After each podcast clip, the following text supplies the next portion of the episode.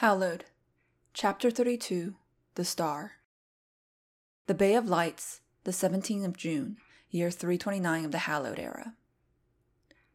In Dina's dream, she walked out of the cave of ice. She stood on the surface of the ocean, gazing out toward the horizon, toward the sun. She reached for it, and the sun reached back, pulling her up and up into the sky. She turned to look the way she had come there was Rhinus, the snowy peaks in the north, the winding coastline in the west, the verdant forests and fields, and the river that split the land in two. Tonsgrove was somewhere there, and south of that, there were the highlands that ended in cliffs that fell into the ocean. And past that, the ocean itself, where Asteri had once stood proud. She looked to the west, to the lands across the sea, and then east across the mountains. She looked to Osgola, to Nebin, to all the places she had never been, but might some day like to see. She looked in on the people there, into their huts built in the top of the trees or carved from the red clay canyon. She watched them with their friends and families, the children dressed in robes or skirts or sometimes not at all. Some of them sang, some of them fought, but all of them, all of them were alive. She flew higher, and the world shrank away into nothing more than a little blue sphere. All of the richness of the world, all of the people, the places, the mountains, and the rivers could fit into the palm of her hand.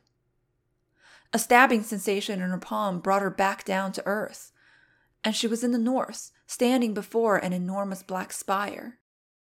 There was blood on her hand where she had felt the stab, and when she looked up, the tip of the spire gleamed red. She woke to the sound of whispered arguing. What do you mean you let her go by herself? asked Avenel. You could have woken us, any one of us, to go with her. She insisted on going herself, said Nicholas. You don't know her. There's no changing her mind when she gets like this. You could still have woken us, said Avenel. Dina rubbed her eyes. What happened? she asked. Isra's missing, said Flame. She thought the archers who attacked us might have been on top of this ice, so she went to take a look. By herself? asked Dina. Flame nodded. How long ago did she leave? asked Garthniel. I don't know, said Nicholas. He gestured helplessly at the sun. I don't know how to tell time in a place like this. Never mind, said Avenel. Find me another rope. I'm going after her. There's no need, said a voice. I'm back. They turned. Isra stood at the mouth of their little cave, covered in snow, but no worse for wear, and behind her, standing half a pace back and still holding her hand. I found Enor, said Isra. Dina had expected Isra's twin to look like her, but she didn't. They had the same brow bone, nose, and mouth, it was true, but Enor's skin was a burnished gold to Isra's ashen white, and her hair was black as night.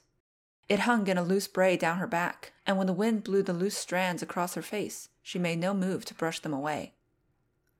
Nicholas took a step toward her. He opened his mouth as if to speak, but no words came out, just a choked sort of whimper. He cupped her face in his hands, brushed his thumb across her cheek, but when she turned toward him, she looked through him into the distance, not a trace of recognition in her eyes. She isn't there, said Isra. It's just her body.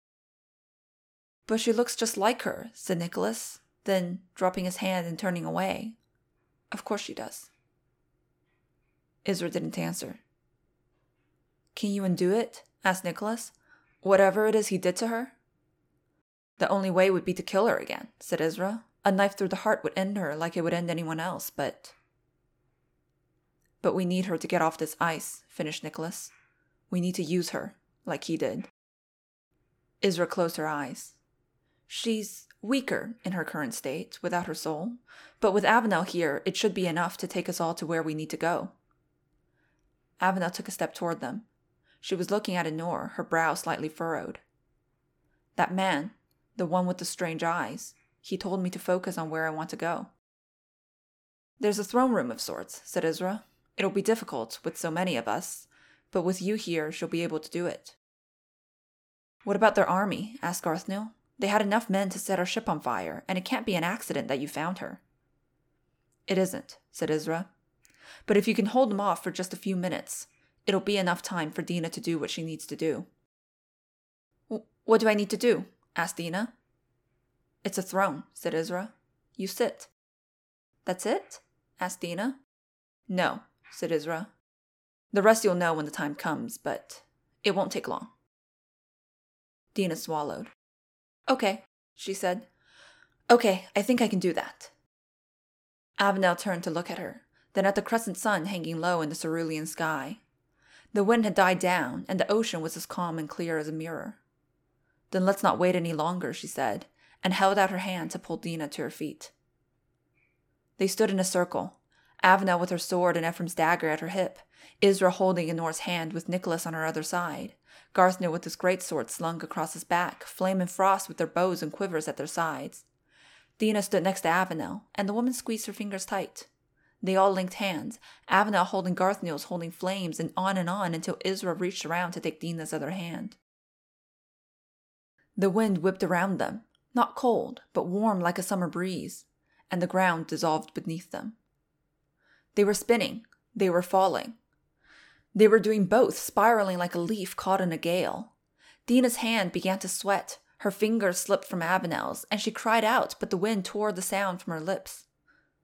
Something cold and hard slammed into her shoulder, and it was only as the world stopped spinning that she realized it was the ground. There was a clatter of many small somethings scattering across a marble floor, and a thump of something larger. Dina rose unsteadily to her feet. There was a ringing in her head as loud as a storm. Avenel? she called. Avenel? Avenel wasn't there. There was only Isra, pushing herself up with one arm and clutching her ankle with the other. My my bracelet, said Isra. It broke. Where are the others? asked Dina. I don't know, said Isra. She tried to stand but winced and sat back down. My hand slipped. Mine too, said Dina. She looked around. They were in what had once been a stone corridor, but the walls were cracked or collapsed altogether. Rubble blocked them in on one side, and half the ceiling had caved in to let in the light. What happened here? asked Dina. Half a dozen voices answered her question. An earthquake, long ago, they said in unison, and Dina whipped around to see the soldiers emerge from the shadows, from behind the piles of rubble, or descending from the hole in the ceiling. All had the same glazed look in their eyes as Enor. Who are you? asked Dina. In unison, the soldiers laughed, a cold, dead sound that set Dina's hairs on end. You know who I am, they said. You know these are merely my mouthpieces. Noriel, said Dina. You're Noriel. Yes, said a voice, not one of the soldiers, and Dina turned to see the speaker. He was tall and slim, his hands open and welcome, his features lit by a fire that did not exist. I am the star who wishes to end this world. At last we meet, Harbinger. The Ruined Temple, the 17th of June, year 329 of the Hallowed Era. The ground materialized beneath Avenel's feet, and she stumbled as the rest of the world came into being. The others looked just as disoriented as she was Garthniel, Flame, and Frost, and they found their footing and looked around. Where's Dina? asked Avenel. I thought you were holding her hand, said Flame. I was, said Avenel. Something went wrong. We aren't where we meant to go. Isra and Nicholas are missing too, said Garthniel. And Enor. Well, Enor's, uh, body, I guess. And where are the others? asked Frost. She already had her crossbow in her hand and loaded. I thought we were beswarmed.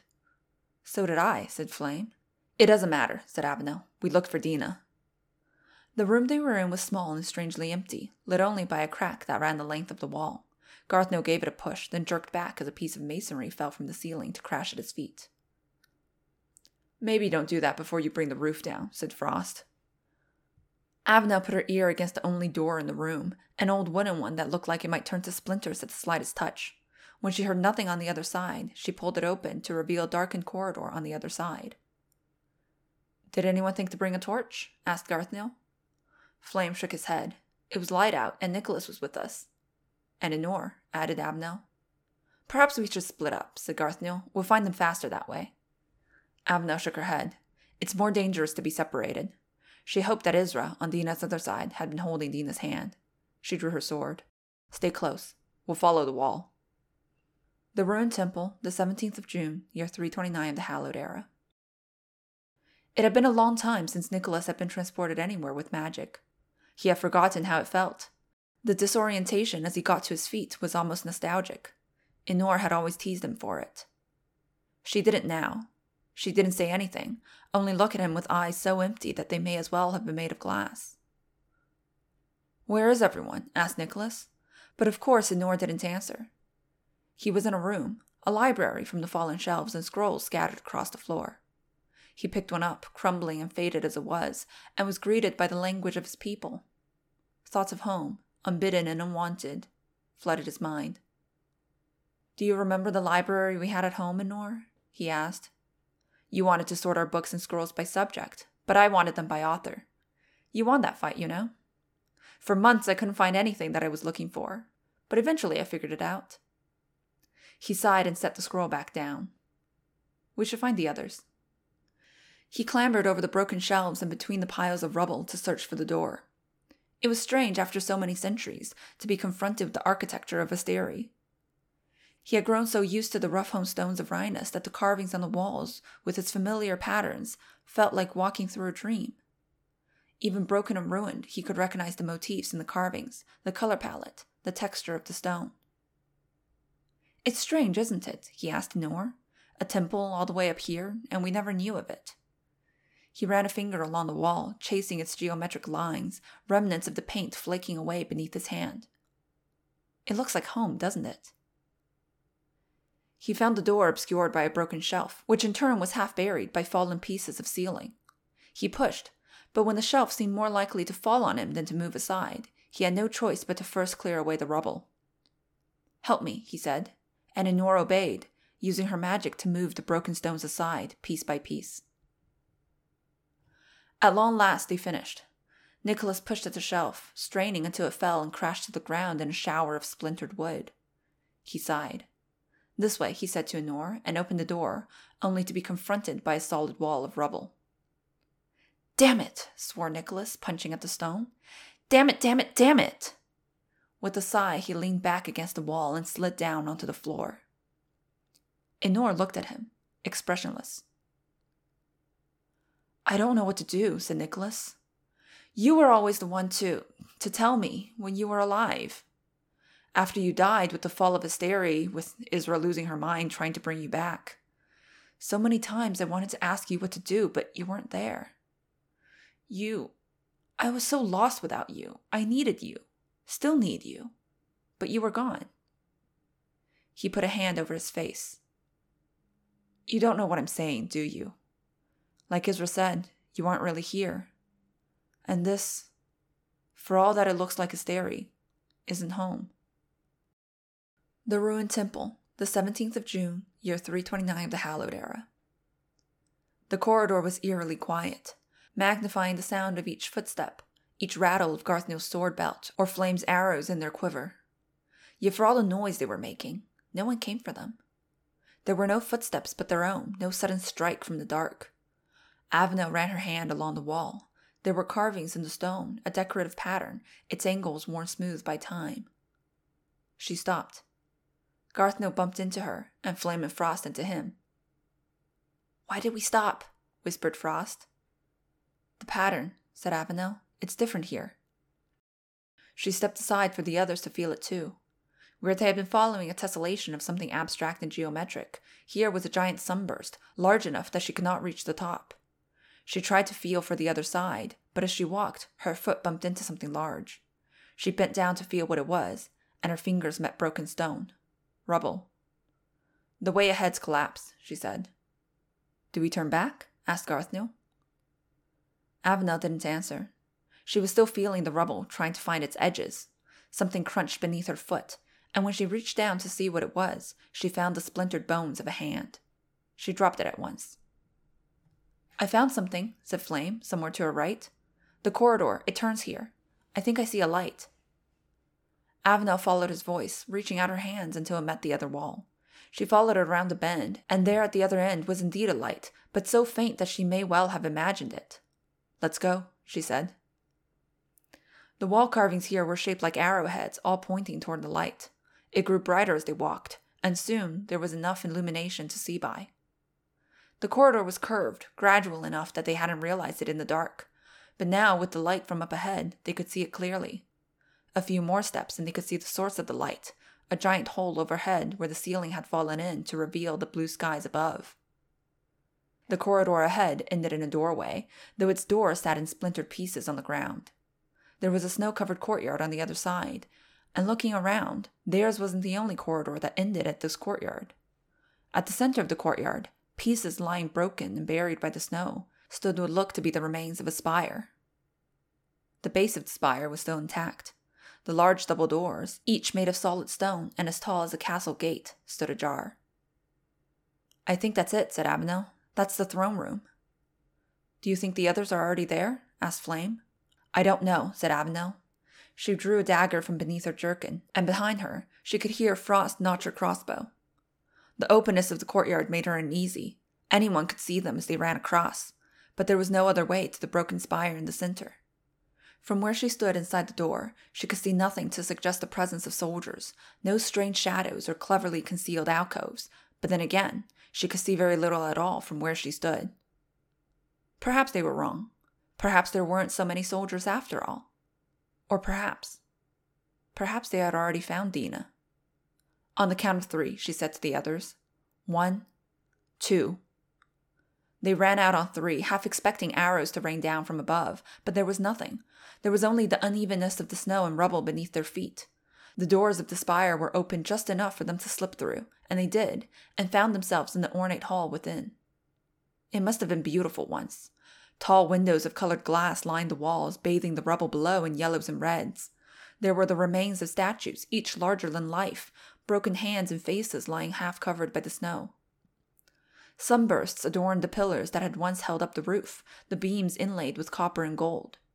A pair of staircases led up to the balcony that ringed the room, and at the other end of the hall, atop a dais ten feet tall, was a chair of jagged black stone.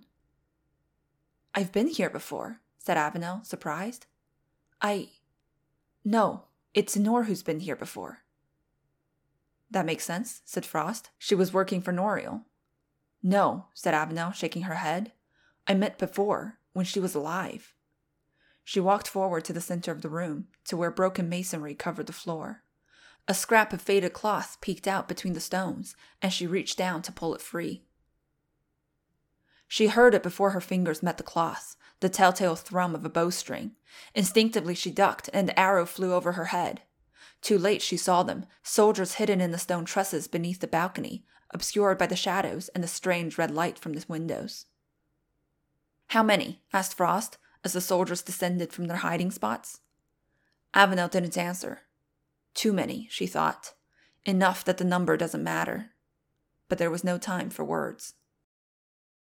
The Ruined Temple, the 17th of June, year 329 of the Hallowed Era. Isra took a limping step forward, but two of the soldiers were quick to grab her by the arms. Don't hurt her! exclaimed Dina. I have no need to, said Noriel. I only wish to speak with you without her interruption. Don't listen to him, began Isra, but one of the soldiers clamped his hand over her mouth. Noriel continued as though she hadn't spoken. I am a man of my word, Harbinger. Answer my one question, and I will let her go. I will even direct you to your other friends. What do you want? asked Dina. Why do you wish to save the world? Because I'm the Harbinger, said Dina. I have to. Isra said so. Noriel smiled. That isn't an answer. There was a muffled sound of protest from Isra, then the sickening crack of bone. She had put her hands on the arms of the soldiers holding her, and those arms now fell away, limp. Did you forget that I'm a blood mage? asked Isra, wiping a trickle of blood from her nose. How could I? asked Noriel. After all you've done for me. Done for you? asked Dina. What do you mean? Don't listen to him, said Isra. He. But more soldiers came to hold her back, three this time, pinning her arms behind her back. Noriel returned his attention to Dina. Why do you wish to save the world? he asked again. Is it simply because you've been told to? And by a woman who lies, no less? Dina shook her head. I don't know what you mean. The soldier nearest Noriel stooped and picked up one of the beads from Isra's broken bracelet. Do you know what these are? asked Noriel. Dina looked at it. She remembered reaching for Isra's bracelet at the inn, remembered the visions that she had seen. No, she said. These are memories, said Noriel. As a blood mage, Isra can manipulate the mind where it exists in flesh. When Rosael sent her to meet you, she took her own memories from her mind so you would not see them in your dreams. What is it, I wonder, that she so desperately wished to hide? Even now, with the fate of the world in the balance, what is it that she does not want you to know? Dina took a step back. I. If it was important for me to know, I'm sure she would have told me. Would she? asked Noriel. She allowed you to believe that you were chasing the Harbinger, that the Harbinger would be responsible for destroying the world. What other truths has she withheld? I. I don't. I do not ask you to take my word, said Noriel, and beside him the soldier took a step forward and held out the bead. You are the Harbinger, said Noriel. Memories are your birthright. You need only take it and see it for yourself. Isra strained against her bonds. For half a second, she shook free of the hand over her mouth. Don't, she called. Dina, don't. Dina looked at her. That night at the inn, she said, when I touched your bracelet. Is this why you didn't want me to tell the others about what I saw? The hand was back over Isra's mouth, and she shook her head as violently as she could, but it was no good. Three feet away, Dina reached out and took the memory from the soldier's open hand. The Ruined Temple, the 17th of June, year 329 of the Hallowed Era. For a while, Nicholas sat crying. It had been a long time since he cried, since the day Asteri fell, when he awoke to find himself the sole survivor of his race. He did not much remember the details of the days that followed, only the overwhelming feelings of grief and shock that someone he so loved could commit such an atrocity. He stood and wiped his eyes on his sleeve. I don't suppose you know another way to where I need to go? he asked. To his surprise, Enor turned and began to walk away. Where are you going? asked Nicholas. Enor didn't answer, only kept on walking, moving between the shelves and broken stone. Nicholas followed. On the other side of the room, Enor put her hand on the wall. There was a low rumbling, and one of the wall shelves swung open to reveal a secret corridor. Am I. am I supposed to go in there? asked Nicholas. Enor didn't answer. Nicholas took that as a yes. The corridor was small and narrow, barely big enough for a single person to pass through. Nicholas lit a fire in his palm to light his way. Fortunately, the corridor was short, and on the other side was a small room, sparsely furnished, but what furniture it did have were clearly of a much newer construction than whatever had befallen the temple. Is this. is this where he kept you? asked Nicholas, looking at a cot in the corner. Beside the cot there was also a desk, a wash basin, and a lantern on the hook by the entrance. There were papers on the desk, but the handwriting was not one that he knew, and a small wooden box with ornate carvings on the lid. Wait a minute, said Nicholas, picking up the box. I've seen this before. Isra had this. He turned it over in his hand. How did it get here? He looked up. Enor had followed him inside. Did Noriel take this when he took you? He walked over to the lantern and lit it, and placed it on the desk to free his hand. The clasp on the box had rusted shut, but a little tug, and the box was open. Inside, the box was lined with a rich yellow silk, and nestled in the folds was a piece of obsidian, painstakingly shaped into a bird. Nicholas picked it up. This is a memory, he said. Whose? For the first time in centuries, Enor spoke. Yours. Unknown. Unknown year of unknown era. Like last time, the memories cut at her like red hot daggers, but this time Dina braced herself against a blow. She was bound hand and foot in chains etched with runes. The light from the windows was blindingly bright, and she kept her eyes lower to the ground. Around her, a ring of figures in crimson robes passed their judgment. For the crimes of treason and blood magic, we sentence you, Isra Gray, to die. She didn't move, didn't react. The executioner in his robe of black stepped forward. May your soul find mercy among the stars, he said, and offered her the goblet of poison. She took it, and in that same moment the ground shook. No! shouted a voice, and all eyes turned to the golden haired man rising from his seat in the audience. Guards moved forward to restrain him, but he pushed past them, extending his hand over the barrier that separated him from her. Isra, Isra, don't. She turned toward him. Nicholas, she said. Cracks ran up the walls as the ground shook more violently. The guards struggled to stay on their feet as they moved forward to restrain her. It was too late. She reached for Nicholas. Their fingers met, and all at once, the ground exploded beneath their feet. The scene changed, and now she stood by a river on a moonless night, the stars obscured by the clouds. All the stars but one. He stood behind her, his bare feet not quite touching the grass, his face strangely illuminated. Do we have a deal? he asked. She looked down at the dying man at her feet.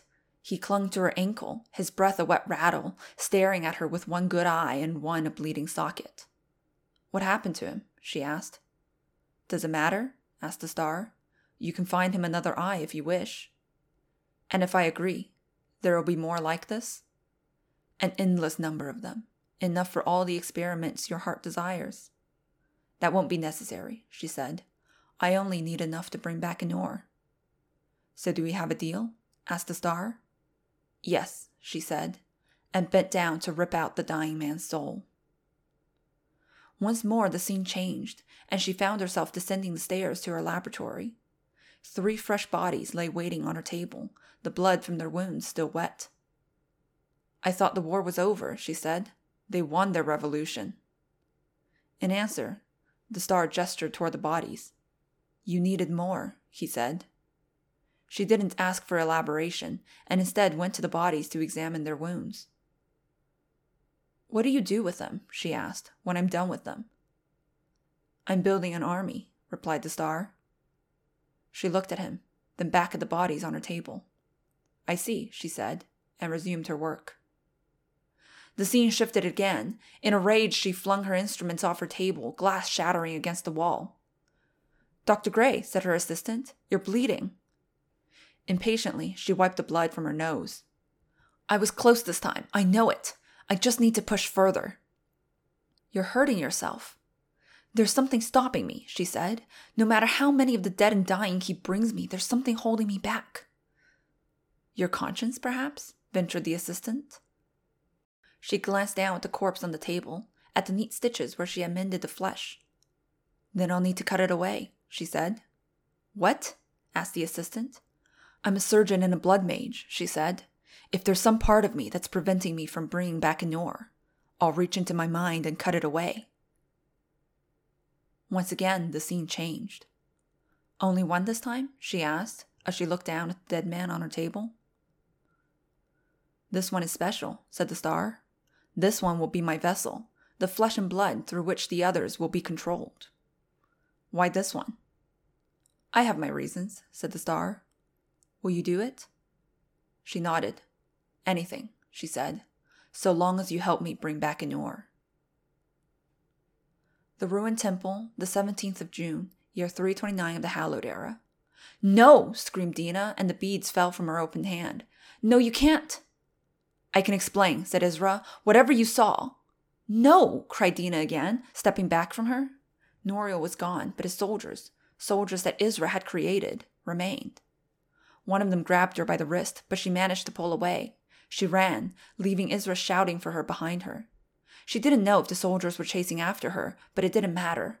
The sounds of fighting echoed up from somewhere below, the clang of metal on metal, and she ran toward it as fast as she could.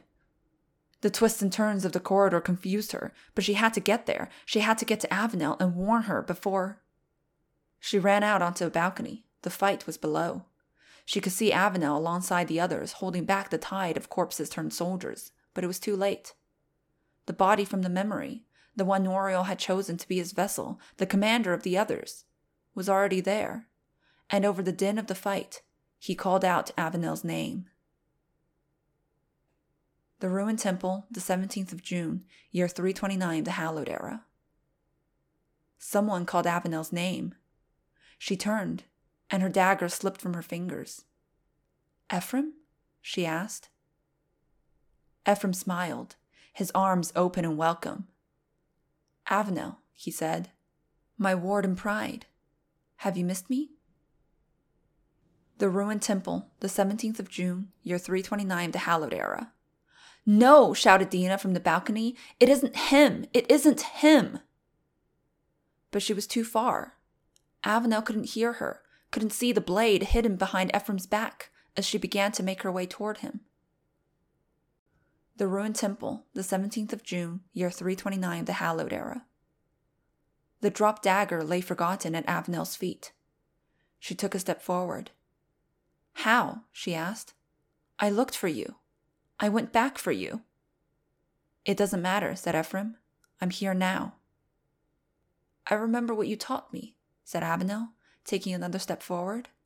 I've always kept it with me. I know, said Ephraim. You've done well.